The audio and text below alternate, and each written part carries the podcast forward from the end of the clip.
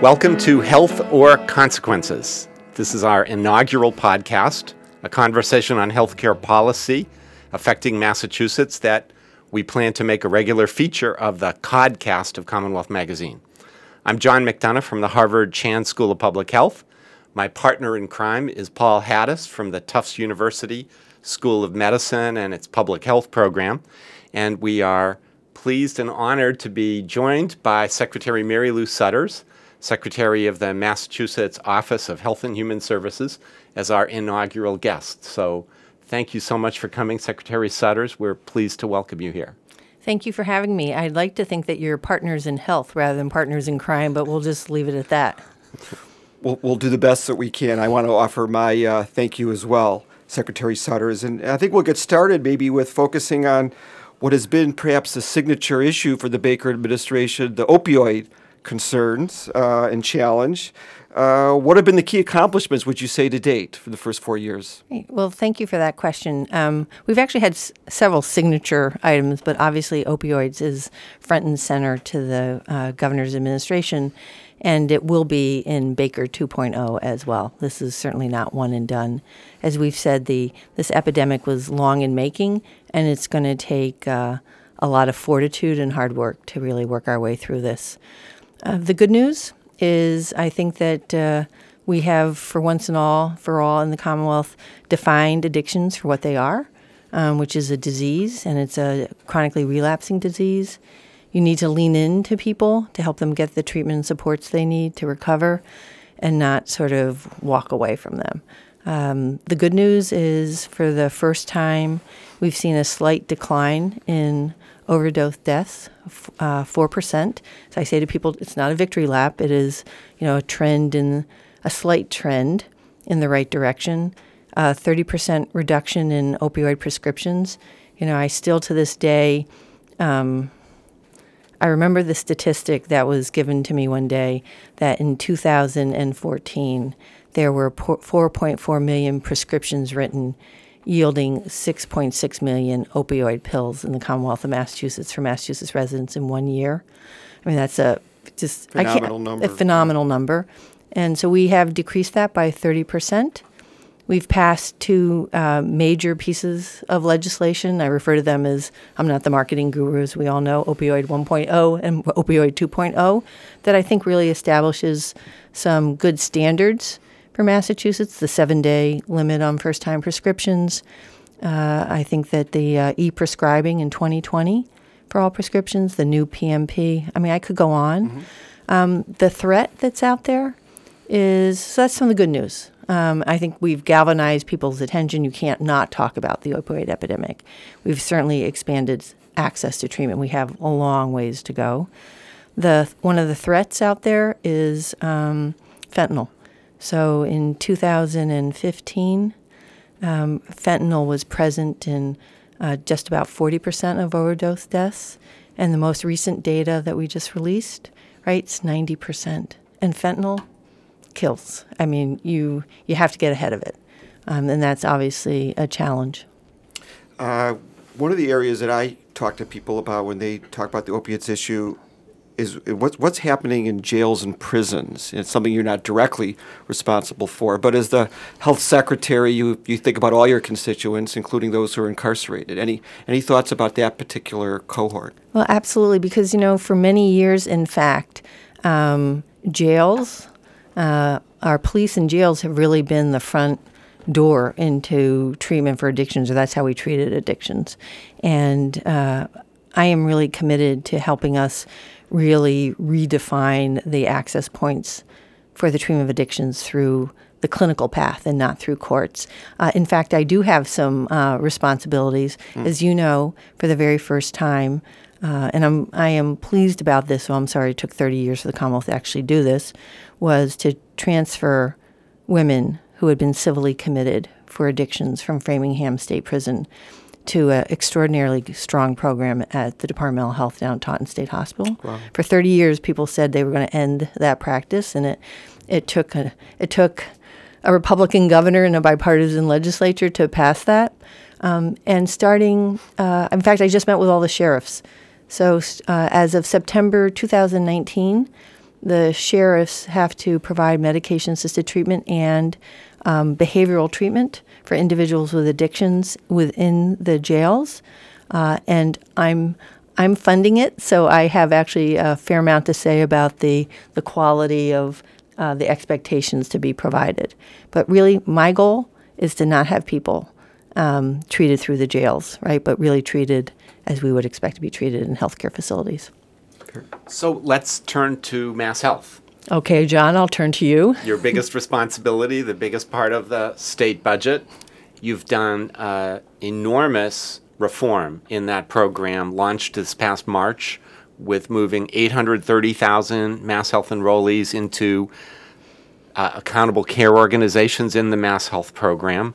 Uh, amazing the complexity and the magnitude of what was done, and also amazing the lack of awareness among the public that anything happened at all. So, how's it going? How do you look back on it, and what do you see moving ahead? Yeah. So, um, so as we all know, Mass Health is the biggest part of the state budget, forty percent of the state budget, and uh, I am, I am really extraordinarily pleased with the progress we've made in the Mass Health program on many fronts.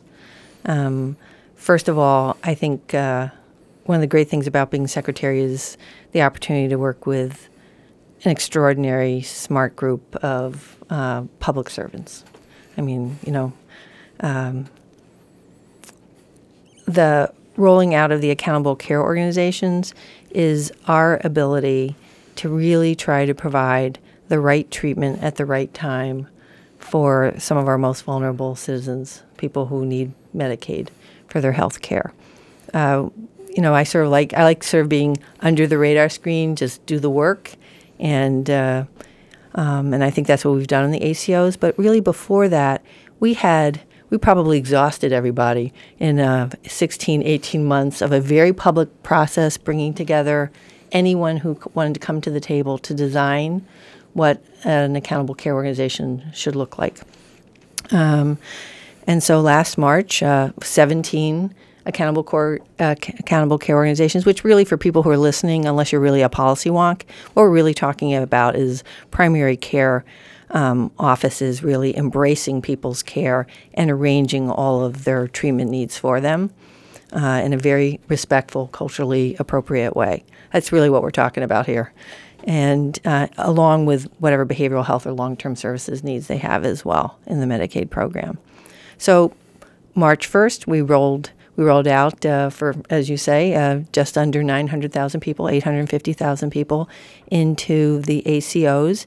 And I think what I'm proudest about is honestly, you can't anticipate every issue that's going to come up. So it's really then how do you engage? So we understood that there would be continuity of care issues for people. So where people were currently getting their treatment, right? That that might not be part of ACO one. So we needed to we needed to figure that out with people. There were some individuals with really some complex conditions that again you can't always anticipate all that. So it's then how do you respond? And I do think we get some good marks from people from what was originally going to be a 30 day continuity of care period, which was really, we rolled it out from March until July 1st. And then, really, from where I sit, um, everyone was anchored on March 1st. For me, it was really July 1st. So, July 1st, people were in their ACOs. And um, so, here's how it's going 75% of providers um, are involved, who have historically been involved with Mass Health, are part of the ACO networks. We've had very little movement of individuals like i don't like this aco i want to go to another one. Very little um, disruption. And that was really one of the things that i was looking for was you know somebody wakes up on july 2nd and says what? Who's my primary care physician? We've seen very little of that.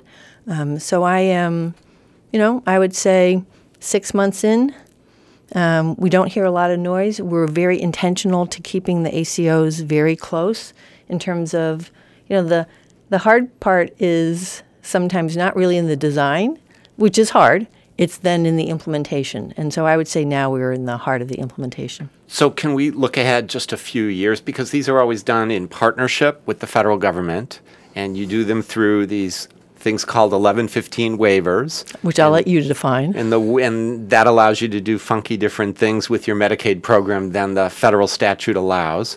And I would not use the word funky. I would use the word it gives us flexibility. Absolutely. Right, to experiment. Right, absolutely. And so the waiver we're under expires in 2021. You must already have some people who are thinking about will we need any waivers after 2021? Um, what does the world look like when we get to 2021 as far as you can see right now? Because for a lot of the people who are involved in this, that's a big question in their minds. Right. So for us, it's 2022, uh, fiscal year uh, 2022. Um, Massachusetts has long existed using Medicaid waivers. We think that that uh, allows the state the flexibility to really meet what a state's needs are, rather than the all the federal rules, if you would. So as we are thinking um, future, because you need to now, would be hoping to be able to extend um, uh, the accountable care organizations, are really also hoping to to meet the needs of um, people who are what we call as dually eligible, Medicaid, Medicare, which we've been in a pilot um, and we continue to pilot. But that would really be, if we can figure out the financing of the Medicaid, Medicare, that would really become part of it.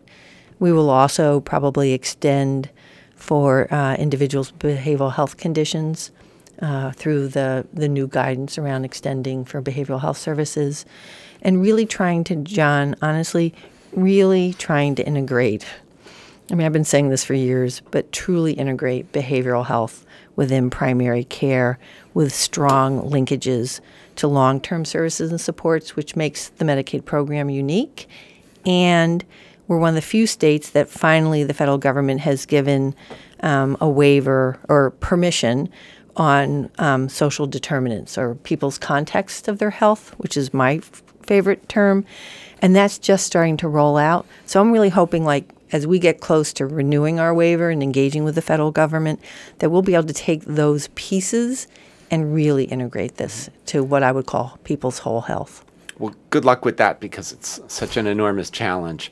Um, let's let's turn to pharmaceuticals if we can, and go there by way of Mass Health. Um, you tried to make a big change in terms of pharmaceutical payment policy and and uh, and drug availability, uh, and and the federal government said no. Um, w- can you reflect on that, and uh, and what's the future in terms of trying to create some changes on pharmaceutical policy in Mass Health and beyond Mass Health? So Medicaid, unlike uh, commercial plans, doesn't have the same tool set of tools available to, to try to negotiate uh, directly with uh, manufacturers. And uh, quite frankly, and we've been honest about this, we were really disappointed in the in the federal government uh, denial of the Massachusetts uh, waiver application. the we won't get into the details because again four of us will like like the argument, but no one else will. Um, it was completely legal what we had proposed, um, and what the heart of it was: how do we negotiate with the the drugs that have no competition? I mean, I'm very proud of what we've done in the Mass Health program around hepatitis C, for example. So um, when Sovaldi came on the market, high priced drug. Um, and it was limited to individuals who were diagnosed with hepatitis C. Um, once um, other uh, similar medications came on the market, we engaged in a very intense negotiation. I am really proud of the fact that anyone on Medicaid who is diagnosed with Hep C has full access to medications. We have universal access to Hep C medications, life saving medications, as a result of competition and driving down the price. What do you do when you can't, when you have no tools? Um, in five years, um, the pharmacy budget in Medicaid has grown by a, ready for this, a billion dollars. There are 30 drugs that are responsible for um, $600 million of the Medicaid program.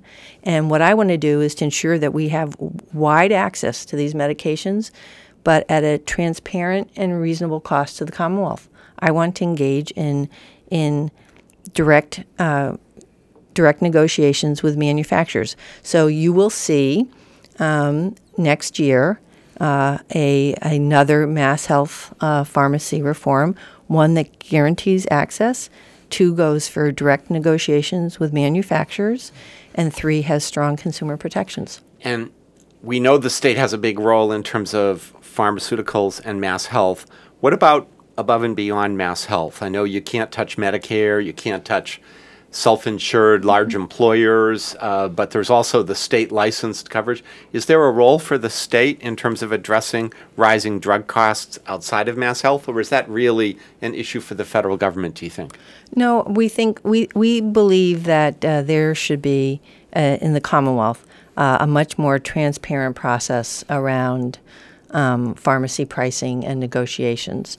And uh, I think the, the legislature, um, both bills last year, took some steps at it. And I think both the administration and the legislature will come back at healthcare reform and pharmacy in particular. Okay, Paul. Uh, let's talk a little bit more then about the private market as we turn in that direction. You know, and you, the breadth of your job, you sit as the uh, not only on the Health Policy Commission as a commissioner, but but chair the connector board and involved with, with CHIA. So there's a whole range of market issues about mergers and consolidations, pricing, price variation, community hospital challenges, overall cost and affordability. Um, I think you just summed up healthcare. There we go. Let's start with the most recent transaction, though, BI Lahey. How did you feel about the way it came out, as well as how the government agencies that were involved uh, interacted with each other to mm. get the result that we got? Um, so I am uh, I am pleased with the outcome uh, in the sense of um, I think that uh, the work that uh, the Health Policy Commission did um, on the cost trends market. Uh, I think that the work that uh, we did with the Department of Public Health in reopening the determination of need to uh, add additional requirements, very specific requirements, and extending the oversight of the Department of Public Health to 10 years um, which is I think the first time ever we have really been that long. That right to really extend oversight because this is new. Um, you know, this is in many ways the first big merger, right, since the partners merger, mm-hmm. however many years ago. Mm-hmm. Um, we worked very closely with the Attorney General's office uh, to sort of ensure sort of the work that we were doing in the Department of Public Health was consistent with where the Attorney General was going. So I really saw this as HPC sort of laying the foundation, the Department of Public Health reopening um, its regulatory oversight, mm-hmm. and then the Attorney General building on top of that.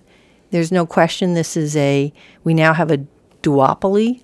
Um, there's a lot of talk about duopolies. Well, I think we now have this obligation to measure the impact of what does it mean to have two strong systems in terms of trying to constrain prices? Beyond the price issue for a moment, both the HPC and the Attorney General expressed some concern about other providers, not partners, but some of our community hospitals or others in the system. Are you worried about them? Uh, not only because of this transaction, but just sort of going forward at this I, point? So I do think that the in the Attorney General's um, conditions um, that they settled with BI Lahey, certainly within that market up in the Merrimack Valley, um, northern, you know, north of Boston market, I do think that she put in some good protections. I do think this coming year, as we revisit healthcare reform in the Commonwealth, we need to ensure that people have access to the community hospitals. I, I can't tell you what that's going to look like at this moment, but stay tuned and have me back. Okay. Is, is there anything you can tell us, though, whether it's about, if not about that issue, something else with the market that might be something that the Baker administration is going to push for legislatively or otherwise this mm-hmm. next year? Um, so, you know, I'm sort of feeling like I'm in Baker 1.5 at the moment. Um, I guess the, uh, the some news would be that I am uh, continuing on as Secretary of Health and Human Services. Congratulations in, to all of us for that. Thank my spouse.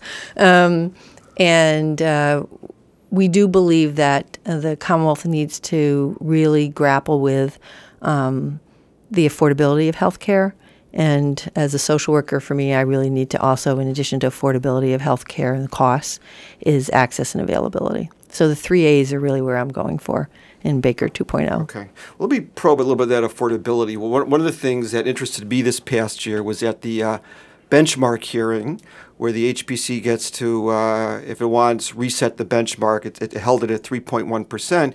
You made a public comment and said you wish that the benchmark could actually be lower than that level. I, I took note of that. Uh, anything you want to say about that? Well, I, you know, we know that the Commonwealth has, uh, um, if not the most expensive healthcare system in the United States, the second most expensive healthcare system in the United States, and I think we need to be very focused on on costs. And um, we established a benchmark in Massachusetts. Uh, and I think that the more that we can try to ensure quality access and bring down costs in a very real way, that we will we will really um, do what we need to do in Massachusetts. So I am uh, I'm committed to the benchmark, and I think as we think about healthcare reform, how is it we use that benchmark um, as a way to not meet, but sort of see what we can do to really take out costs, but but not diminish quality. So can I just turn to the Affordable Care Act and the federal Trump administration? Lots of changes going on in D.C. Uh, aside from Congress, because Congress has not gotten much done. But the Trump administration is allowing association health plans, short term health insurance. They're promoting work requirements in state Medicaid programs. These things have a They're- lot of people around the country concerned. Are we insulated from all of that in Massachusetts? And is there anything happening down in D.C. that has you worried? Well, as, as you know, since we've known each other for a few years, uh, I'm a worrier, so I tend to worry about everything. Uh, uh, I am I am worried about the continued, um, rather than constructive conversations about what we need to do to um, make changes to the Affordable Care Act where things need to be changed because anyone who's been involved in complex, complicated piece of legislation know you're always improving upon as opposed to just dismantling one. Uh, second is, in we are a little insulated in Massachusetts, but we cannot become complacent because we do have a strong belief in our state around coverage and affordability, um, and we continue to maintain that. We also have a strong belief in our state that predates the Affordable Care Act around shared responsibilities. Like everyone participates providers, individuals, plans, right? So we have, a, we have some we have strong beliefs here that are not going to diminish. What we need to do is to ensure that whatever happens at the federal landscape doesn't take those things away. And let me just give two quick examples, if I may. Um, our our marketplace, our exchange. Um, so Massachusetts. So I chair the connector board, um, which is good because it keeps the Mass Health connector relationship very strong. So we're in the sort of the middle of open enrollment. Uh, despite what you're hearing at the national level, right now we're seeing a nine percent, an eight percent increase in open enrollment right now on the connector. We have the second lowest rates um, of any exchange in the United States. Um, and our open enrollment extends until January. So the noise at the federal level is not impacting Massachusetts. That is very strong. And even though the federal government um, no longer requires the individual mandate, we do.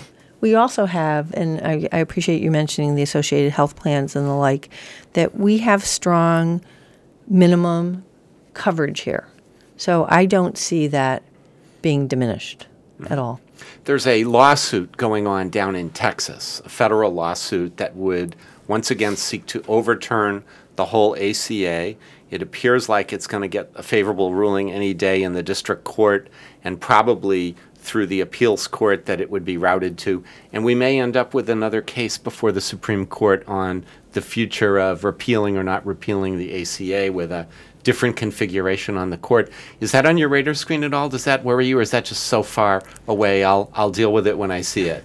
Well, no, I'm not a here and here you know like in the moment kind of a person. No, I follow um, the trends and the lawsuits out there. And what I think what we have to do in Massachusetts is go back to what fundamentally binds us in our state, which is coverage, affordability, access, and availability. And I'd much rather be having those conversations in our state than in so many other states. The other thing is, as you know, in some very, in states that are very, very Republican, have expanded, right, coverage through the Affordable Care Act. I mean, if you had said to me, right, Kansas, Oklahoma, I'm, I'm not going to get all my states right. Nebraska, Nebraska. Idaho, Utah. It's, it's so at some point there might be this momentum where you really can't just completely dismantle. So last topic is, is, is a favorite of yours, mental health. You were the commissioner of mental health, and it's still your passion, and thank you for that. There was a report last week from the Blue Cross Foundation saying that people across the state are having some real trouble getting access to mental health services, even though they have coverage. Any thoughts about that, and what could be done? It's um, it's not just a passion of mine. I don't know how you can talk about health without talking about both oral and behavioral health and physical health, quite frankly. And um, there are extraordinary access issues. It's across all payers. Uh, we may feel it more in the Medicaid program because it's 1.86 million people, and some of them are people with disabilities and the like. Um, it is it is a provider issue. It's a plan issue. It's an access issue. It's a parity issue. Uh, in fact, this afternoon we, uh, the divi- I'm very proud of the Division of Insurance uh, and the Department of Health, with some perhaps Marylou Sudders' tinkering, um, has issued a bulletin uh, defining uh, the outpatient and intermediate care services for youth and adolescents for the parity law that passed in I was commissioner of mental health then, um, really defining that. I I applaud the payers, the carriers for sitting at the table. Um, you know, they didn't start with no. They started with like, what is this? And I'm that again. That doesn't guarantee that people are going to find it, but it sort of makes it clear what commercial insurers need to cover, at least for youth with behavioral health conditions. Um, you can expect that I'm going to um, take this on hot and heavy in Baker 2.0, my friend. Thank you. So we're running out of time. Thank you for letting us know that you're reappointed as secretary. We're really Paul and I are both delighted to hear that. Look forward to having you back next year, perhaps even to uh, check on progress. But can I just ask, what's this job like for you? I mean, this is a tough lift. How are you doing? Thank you, I think. Um, it is a, you know, it's an, I, I've always been a public servant. I I've always defined myself as a public servant, even when I have not been in public service. It is extraordinarily, uh, it's an extraordinary privilege. It's also extraordinarily humbling because I know I'm half a state government and um, I have all these resources available to me. Um, but the reality is, even with all of those resources, you realize you cannot resolve every human condition and problem that comes to you. But what you can do is treat every issue and person that comes to you or becomes known to you with dignity and respect. Um, that's sort of what drives me. Um, I, uh, you know, when you realize it's one in four people directly touch something that you are responsible for, that's the sort of, it's just extraordinary. When you think of the public health programs, some of the public health programs, it's every community in the Commonwealth. I take it with the seriousness that uh, I think you would want me to. Um, my spouse will not calculate my hourly wage because he's decided I'm just volunteering my time for the Commonwealth. But it's, um, I'm extraordinarily grateful for this opportunity. And um, it's, it's, as a social worker, um, I do understand the complexity of the issues. I don't simplify anything. And, uh, I'm really grateful to everyone who gives me advice and tells me what it is they think I should be doing and what my priorities are. Because believe it or not, I actually take all that in and then try to synthesize it into some very key priorities. Well, it's premature, but I think history is going to show you're one of our great secretaries of Health and Human Services, may be the best. But thank you for joining us on our inaugural podcast. We'll be back in January. Paul, what are we going to talk about? We're going to have uh, Andy Dreyfus, CEO of uh, Blue Cross of Massachusetts, uh, sharing a little bit about what's going on with them and how he's thinking about the future. Great. See you then. Thank, Thank you, you. Paul. Thank you, Marylou. Happy holidays, everybody. Thank you so much. Thank you.